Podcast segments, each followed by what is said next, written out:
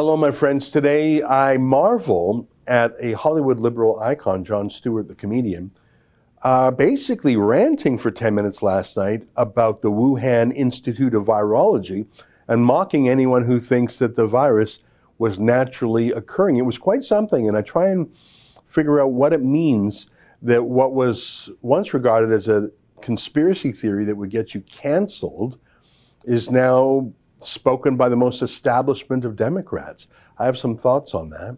Um, before I get to that, let me invite you to become a subscriber to Rebel News Plus. That's what we call our video version of these podcasts. It's eight bucks a month, 80 bucks for the whole year. Just go to rebelnews.com and click subscribe. I'd really appreciate it because it's how we pay our bills around here because we sure don't take money from Justin Trudeau. All right, here's today's podcast.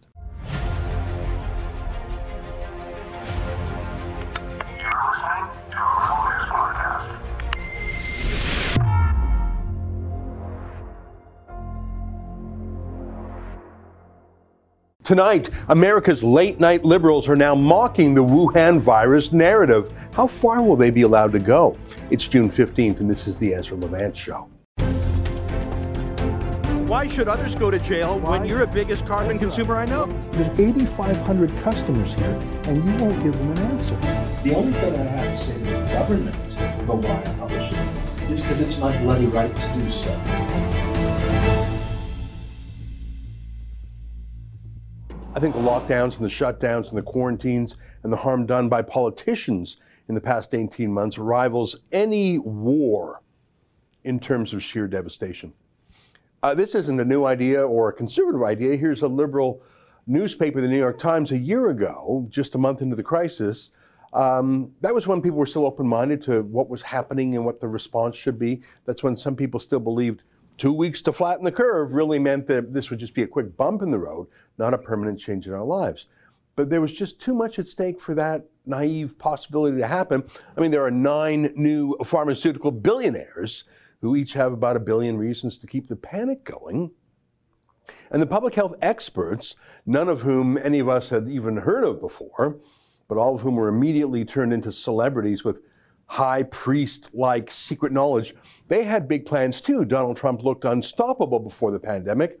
The US economy was booming. There were no wars in which Americans were dying. The pandemic was not only a reason to shut down the economy, but also the key excuse to change the voting rules mid campaign. I'd have to do the math. I think proportionately, the Black Death plague killed more people in the 14th century. The entire world's population back then was only about 400 million and, and up to 100 million died. There were plagues in other eras too, but I'm not talking about diseases or pandemics here. I'm talking about the man made side. The comparison here would be more like world wars. If you believe the World Health Organization, then I don't recommend it. 3.8 million people have died in the entire world because of COVID 19. That's not good, but that's nowhere near the health calamities of the past. And you have to be skeptical about those stats. How many numbers in the West are inflated because of how a COVID death is counted? In many places, including in Canada, it's anyone who dies who tested positive for the virus less than 30 days before they died. So you actually didn't die from the virus, you died and you had the virus. If you need an illustration of this, here's a PGA professional golfer having the best game of his life, leading by six strokes, being literally interrupted on the golf course and being told he tested positive. He's too sick to continue. He didn't even know it.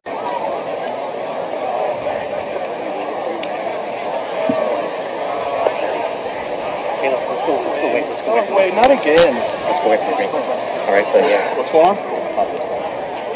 So, yeah, Western death stats are unreliable in that direction. And China claims it only had 4,600 deaths from the disease. I'm not sure if I would trust a word they say. But my whole point here is the pandemic was comparable to a bad flu season, but it's the man made deaths that are staggering that really do rival the death toll of the Black Plague. Not, not in the West, but around the world. Obviously, a lot of that is in poor countries. But look at this from Statistics Canada. Provisional death counts and excess mortality January to December 2020. What does that mean? Means every year a certain number of people are born and a certain number of people die. And over time, we know what is normal. And over time, we hope to improve things a little bit better every year through better health care, et cetera. So There's an expected number of deaths every year and every month, really, and excess mortality means how much worse were things in that period of time than was expected. Let me read. From January to mid December 2020, there were an estimated 296,373 deaths in Canada, representing an excess of 13,798 deaths above and beyond what would have been expected had there been no pandemic. This is about 5% more deaths than expected in that period after accounting for changes in the population such as aging. All right, it's not good, but it's not the Black Plague. But look at this. StatsCan says that while some of that is attributable to COVID 19, a lot of those deaths, especially for young people, is the lockdown, the supposed cure. Let me read. The direct impacts of COVID 19 cannot fully account for the excess deaths observed in Canada in 2020, particularly in the fall. In the early months of the pandemic, the weekly number of excess deaths and deaths caused by COVID 19 were closely aligned and mostly affected older populations, suggesting that COVID 19 itself was driving excess mortality in Canada. However, more recently, the number of excess deaths has been higher than the number of deaths due to COVID 19, and these deaths are affecting younger populations, suggesting that other factors, including possible indirect impacts of the pandemic, are now at play. Translation at the beginning, senior citizens died from COVID in long term care facilities. At the end, it was young people dying from the lockdowns. Let me read. During the fall of 2020, younger people became more heavily affected by excess deaths, as 35% of these deaths involved individuals under the age of 65, up from 14% in the spring. The number of deaths was 24% higher than expected for men aged 40, under 45, followed by women aged 45 to 64 who recorded 14% more deaths than expected. By comparison, there were 6% more deaths than expected among those aged 85 and older during the fall period. As these shifts imply an increase in deaths not directly caused by COVID 19, it is important to note that some deaths may be due to the indirect consequences of the pandemic, which could include increases in mortality due to overdoses. For example, in British Columbia, the Chief Coroner's Office has reported an increase in deaths due to overdoses since the start of the pandemic. Similarly, Alberta Health Services reported decreases in both the provision and use of substance use treatment programs, as well as increases in opioid related emergency responses and deaths since the onset of the pandemic. Overdose deaths disproportionately affect younger men. For example, according to a report by Alberta Health between January 1 and January 30th, 79% of apparent unintentional fentanyl overdoses were among men with those aged 25 to 39 recording the highest proportions of such deaths. That's all a careful way of saying the pandemic isn't actually killing a lot of people anymore. The lockdown is drugs, suicide, young people in despair. That was 2020. And you know what we didn't measure in 2020 in Canada? Deaths from the vaccines. Again, don't, don't blame coronavirus 19 for that. As you know, coronavirus kills old people the lockdowns kills young people. How about vaccines? Well, the thing is, they're not done being tested yet, so we don't quite know. I've read to you before, and I'll read it now. Every single vaccine that's being used on this virus is experimental. It's still being tested. None of them are yet approved. All of them are just authorized for emergency use, which helps you understand why the emergency will never be over because then the drugs can't be sold anymore. Here's Pfizer's warning. It's the same for all of them the Pfizer BioNTech COVID 19 vaccine has not been approved or licensed by the U.S. Food and Drug Administration, but has been authorized for emergency use by FDA under emergency use authorization. That's from Pfizer's own website. So you can use it because we're in an emergency, but every week there's something that we learn from this giant experiment treating ordinary people like guinea pigs. Here's the latest news. I mean, just I pulled this out at random. It's from the Hill Times. Sorry, from the Hill. CDC says vaccine linked to heart, heart inflammation is stronger than previously thought. Oh, you don't say just that, eh? Well, the risk uh, of the virus to people under 40 is negligible. For people under 20, the risk of the virus is infinitesimally small. But what's this heart inflammation business from the vaccine? Myocarditis, is that the word? That's a new one. So young people are just dying from heart disease shortly after taking the vaccine. Oh, don't worry about it though, guys. Here's a CNN story published on CTV. You don't have to worry. Doctors explain myocarditis and why teens should still get a COVID 19 vaccine. The news about a potential link between the COVID 19 vaccine and a cardiac ailment in young people may be striking fear in the hearts of some parents, but pediatric cardiologists have a message for these parents. COVID 19 should scare you more, a whole lot more than the vaccine. Yeah, I'm sort of done being scared by the things the media tells me to be scared about and to ignore the things they tell me to ignore. Actually, I'm scared of the media itself and their handpicked big pharma spokesdoctors. Hey, little people, take your Bill Gates jab. Come on, do it. Sure, the pandemic is statistically over, especially for young people. And we're trying to scare you about new variants, but you're not really listening to us. What can we do? I don't know. Maybe a lottery will get you in the spirit. Now your vaccine shot is also your shot at becoming a millionaire. The time is now. Get your shots and let's get Alberta open for a great summer. Yeah, giving away millions of dollars to people in a lottery. Well, I guess there is a similarity to rolling the dice. How about we let people gamble with regular lotteries? So if they lose, they're just losing a dollar, not their health. I didn't know Alberta had so much spare change. Imagine that a pandemic so terrifying that you need to tease poor people with a million dollar payout to get a vaccine. I, I, just keep coming back to this clip though. Why don't the staff at the FDA and the CDC, Anthony Fauci's own staff, why are they refusing to get vaccinated? They know more than all of us. Okay, this, this question, uh, I'm going to go to Dr. Fauci, Dr. Marks, and Dr. Walensky. Um, what percentage of the employees in your institute, your center, or your agency of your employees has been vaccinated?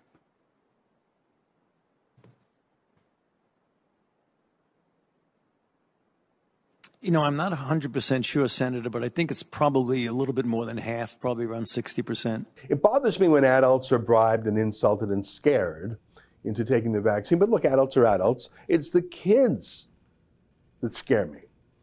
In Toronto a few weeks back, kids were being offered free ice cream, kids as young as 12, if they got the vaccine. And no consent from adults was needed. Their parents weren't told or involved. So any kids could just get the vaccine on their own and an adult would be there to tell them it's all fine and you'll get a free ice cream cone. I wonder if uh, kids can pronounce myocarditis. That's so cute when kids mangle words. I want gaspetti instead of spaghetti. Wouldn't it be funny to hear kids say myocarditis? I don't think it'd be funny at all, but I don't think they were ever told about it. Do you?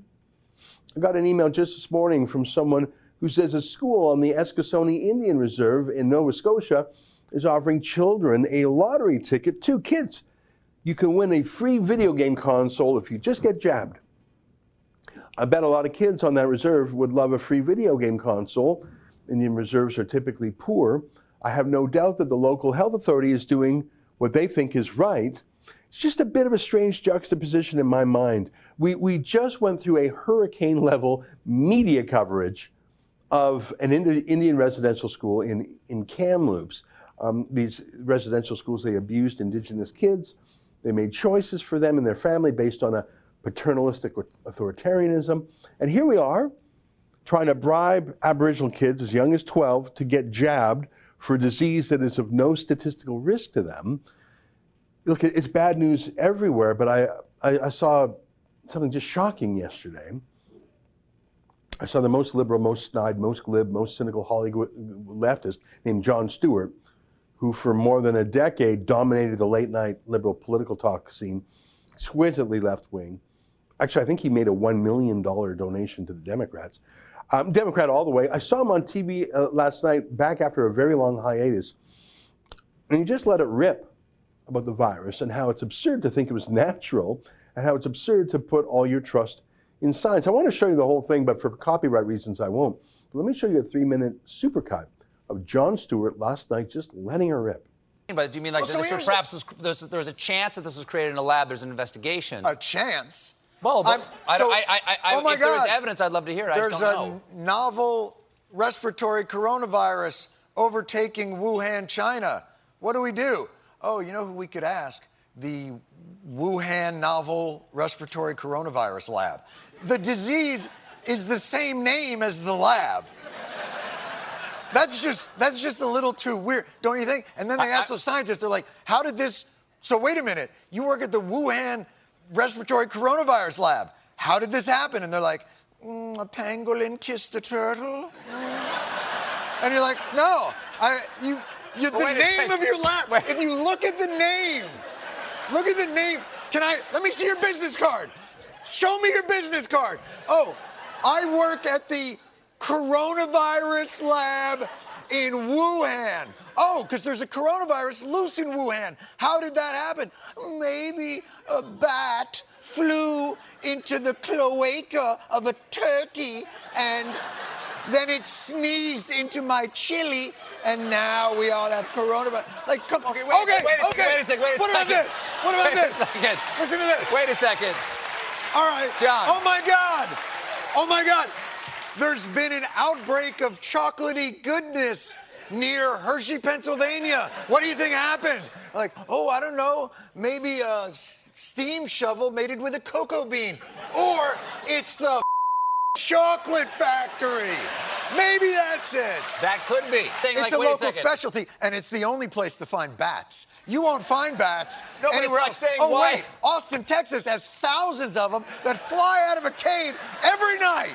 Every night at dusk. Is there a, a coronavirus, an Austin coronavirus? No, it doesn't seem to be an Austin coronavirus. The only coronavirus we have is in Wuhan, Yes. where they have a lab called, what's the lab called again, Stephen?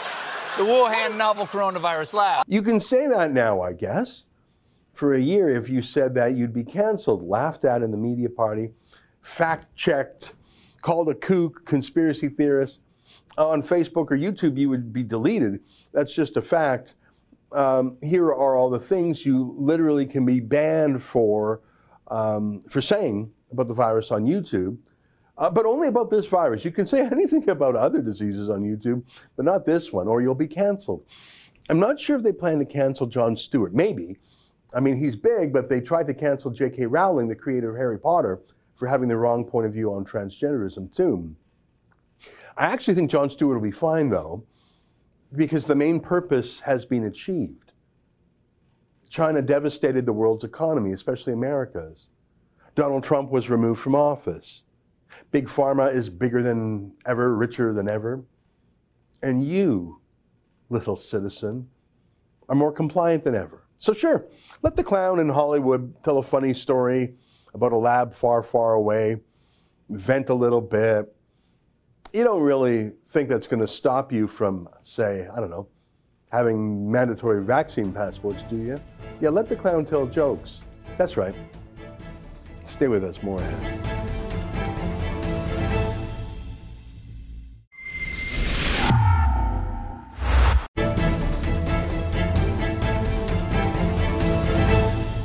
The conservatives aren't allowed to have any public intellectuals. It's not quite true. If someone's boring and highfalutin and has no chance to find purchase in the popular culture, they're tolerated in some obscure university platform. But if their ideas ever start to leak into the mainstream culture, they must be destroyed or canceled. I'd give you the case of Dr. Jordan Peterson of the University of Toronto, who is noteworthy in that he actually managed to survive the cancel culture, but he's one of the few, so few you can count them on one finger's hands. Today, we're talking with a very effective public intellectual who lives in the popular culture. I first met him in New York City about 20 years ago.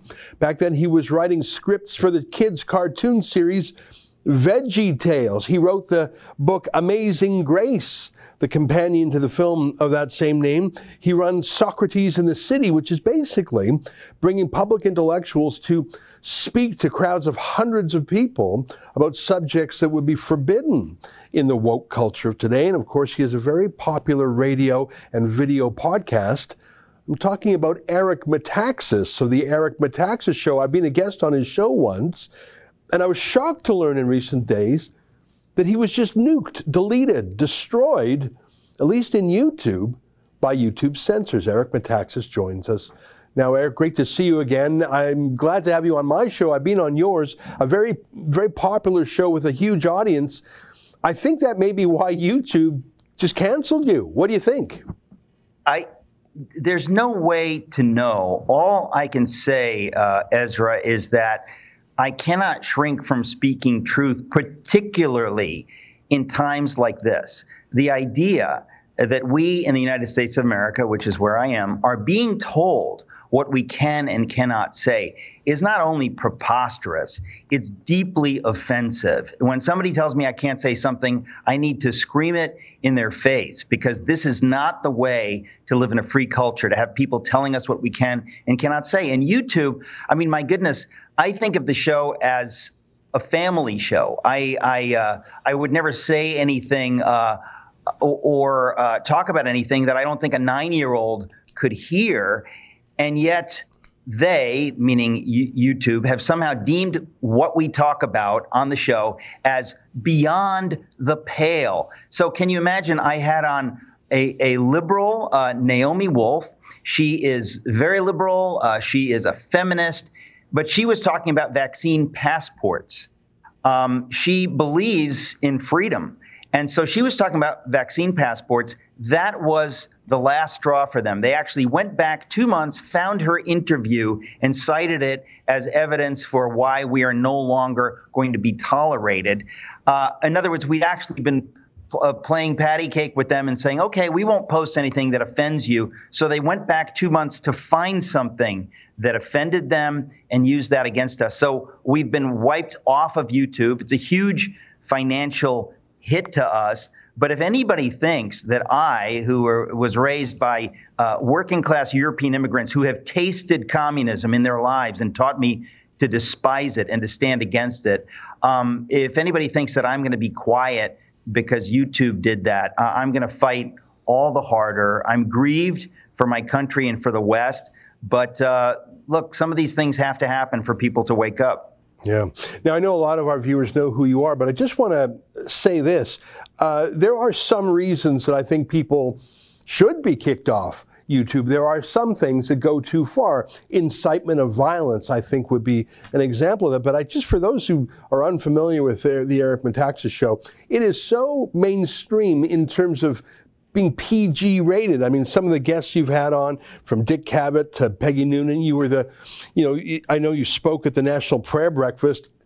Uh, I think you introduced Barack Obama. So you're not a fringe figure. That's what I'm trying to say. You're successful in the mainstream. If you were some way, way, way out there troublemaker, okay, fine. But I think the, the fact that they came for you and they dug through your archive of old shows to find something, anything. I think that shows what they were on about. Let me ask you this. We've been demonetized by YouTube.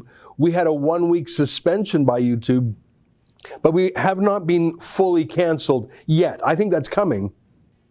How did they do it to you? Did they just cancel you at all at once? Did they give you a three strikes? Oh, no, no, no. We had we had several strikes, several warnings, and so that's when we said, okay, uh, you know, we have to go along with their creepy Marxist community standards. So we would no longer post something that we thought would trigger them. Uh, and so we wouldn't post anything on YouTube anymore that we thought would would trouble their delicate consciences. Um, which again is ridiculous. But we were trying to to play along, uh, as ridiculous as it is, but they went backwards to find things. They did this to us before, before the absolute ban. They banned us for, for two weeks, I think, because of a video conversation I was having with my friend John Zmirak. Uh, that was months ago. They went back to find that. So they're probably working overtime. Listen, evidently they consider me a huge threat, and they should because I got their number, and I think most right thinking people have their number. They know we're living in strange times and we need to fight back. And if you do not fight back, folks, if you do not speak up, you have inadvertently become part of the problem. Mm-hmm. How big were you on YouTube? How many subscribers did you have? We had 220,000 subscribers, which for us uh, was huge. I mean, th- that had been growing and growing and growing and growing. Uh, a number of the strikes uh, knocked us backwards so that uh, we weren't growing as we had been, but we had been blowing up and. It's a it's a huge hit. Uh, as I say, it's a financial hit. So I hope people will go to my website, which is ericmetaxas.com, and sign up for my newsletter because then we can send you the video since you can't, you're not going to bump into them on YouTube. We'll send them to you. Most of them are on Rumble, but please sign up at ericmetaxas.com because there's there are fewer and fewer ways for us to communicate, and we are. Uh, zealous to communicate the truth at a time when, unfortunately, it's being censored. Yeah. Well, I'm glad to hear you're on Rumble, and I think you're wise to ask people to give you their email addresses or mobile phone numbers directly. That way, you're not reliant on a middleman. I mean, we have 1.5 million YouTube subscribers. I'm terrified that one day I'll simply be cut off from 1.5 million friends that we've been able to recruit over six years. I mean, that's it, the point. Uh, yeah. And if you don't hold your own data, I mean, that's how Amazon makes a go of it. You mentioned Rumble. I'm hopeful for some of these alternative platforms. There's even a couple more besides Rumble. How have you done there? We noticed that once we started putting videos up on Rumble, we actually got an enormous number of views there. And it made us think, well, maybe we were actually being throttled on YouTube the whole time, and we had this false consciousness that we were being treated equally when in fact being on YouTube was we were kidding ourselves. They were de-boosting us, down ranking us, shadow banning us. We're getting as many views on Rumble with less than 100,000 subscribers than we get on YouTube with 15 times the subscribers. What's your experience That's, been? That, that has not been uh, our experience. I, I, think that a lot of the stuff that I do, you you know that uh, as much as I will talk about politics and this kind of culture war stuff, I will also have uh, you know very moderate, neutral kind of conversations with uh, celebrities or musicians or authors. We'll talk about history. Um, and a lot of the kind of stuff uh, that we were putting out there was not you know, typically conservative. It's just sort of g- general information. So we don't have that kind of a niche. And I think that uh, it's just going to be more difficult for us, which is why I say to people, please go to ericmetaxas.com because there's all kinds of other information that we we just we don't have a way of getting it to you anymore. All right. Well, you know what? I'm going to invite our team to embed some of your videos from the other platforms on our website. I know we've done that a couple times before. Let me ask you one last question. I know you're so busy, you're so productive. I mean, if it's not your Socrates in the City, it's uh, it's books, and you you're still doing your show. Um, something happened last night that startled me. I did my monologue on it today. Jon Stewart, who is the snidest, glibbest, most cynical Hollywood liberal, totally in the tank for the Democrats, came back on TV last night and he basically, and he was very funny, by the way. I, I found him very funny.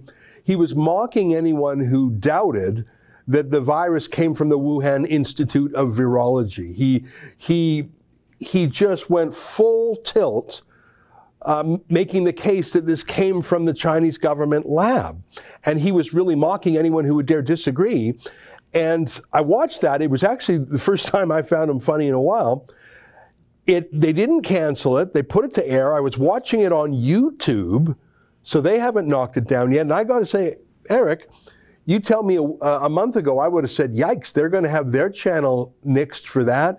Um, do you think they're going to try and shut him up? Because he sounds no. like you and me, at least on well, some issues. This is the point is that things have gotten so ridiculous, so over the top that uh, Jon Lovitz, the uh, the comedian from SNL some years ago, a lot of comedians uh, who are you know usually truth tellers, they're seeing how ridiculous it is, and so now and again, uh, the, I think. Listen, I think many of the older school comedians, they see this stuff. They're disgusted. They might be liberal.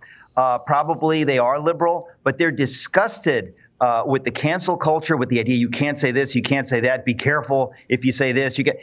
I think they are fundamentally disgusted because many of them are old school liberals. They're not leftists, right. and so God bless. Uh, Jon uh, uh, St- Stewart for for speaking his mind because I think anybody who has uh, is using reason and who has common sense is going to see many of the things that that you and I would see, but it takes a little bit more guts for somebody like that to speak up. But I think he understands he's got the bona fides. He can do, he can get away with it. Yeah. Thank God uh, for him being willing to do that. There are more out there, and he look he was on. Colbert, which is as as anti-Trump, yeah. uh, anti most of what I believe in, uh, as can be. So it's it's very interesting. Things are, are breaking differently. Yeah.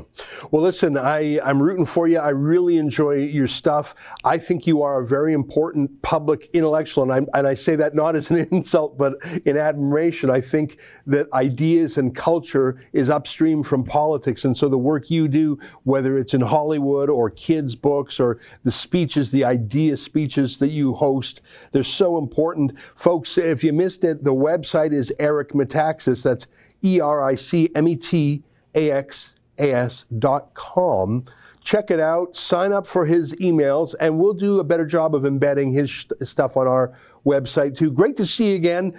Uh, it sounds like you haven't lost your fighting spirit. That's the main thing. Keep it up, and we look forward to seeing what you do next. God bless you. Thank you for what you do, Ezra. We love it. Well, thanks very much. There you have it, Eric Metaxas, folks. Stay with us. More ahead.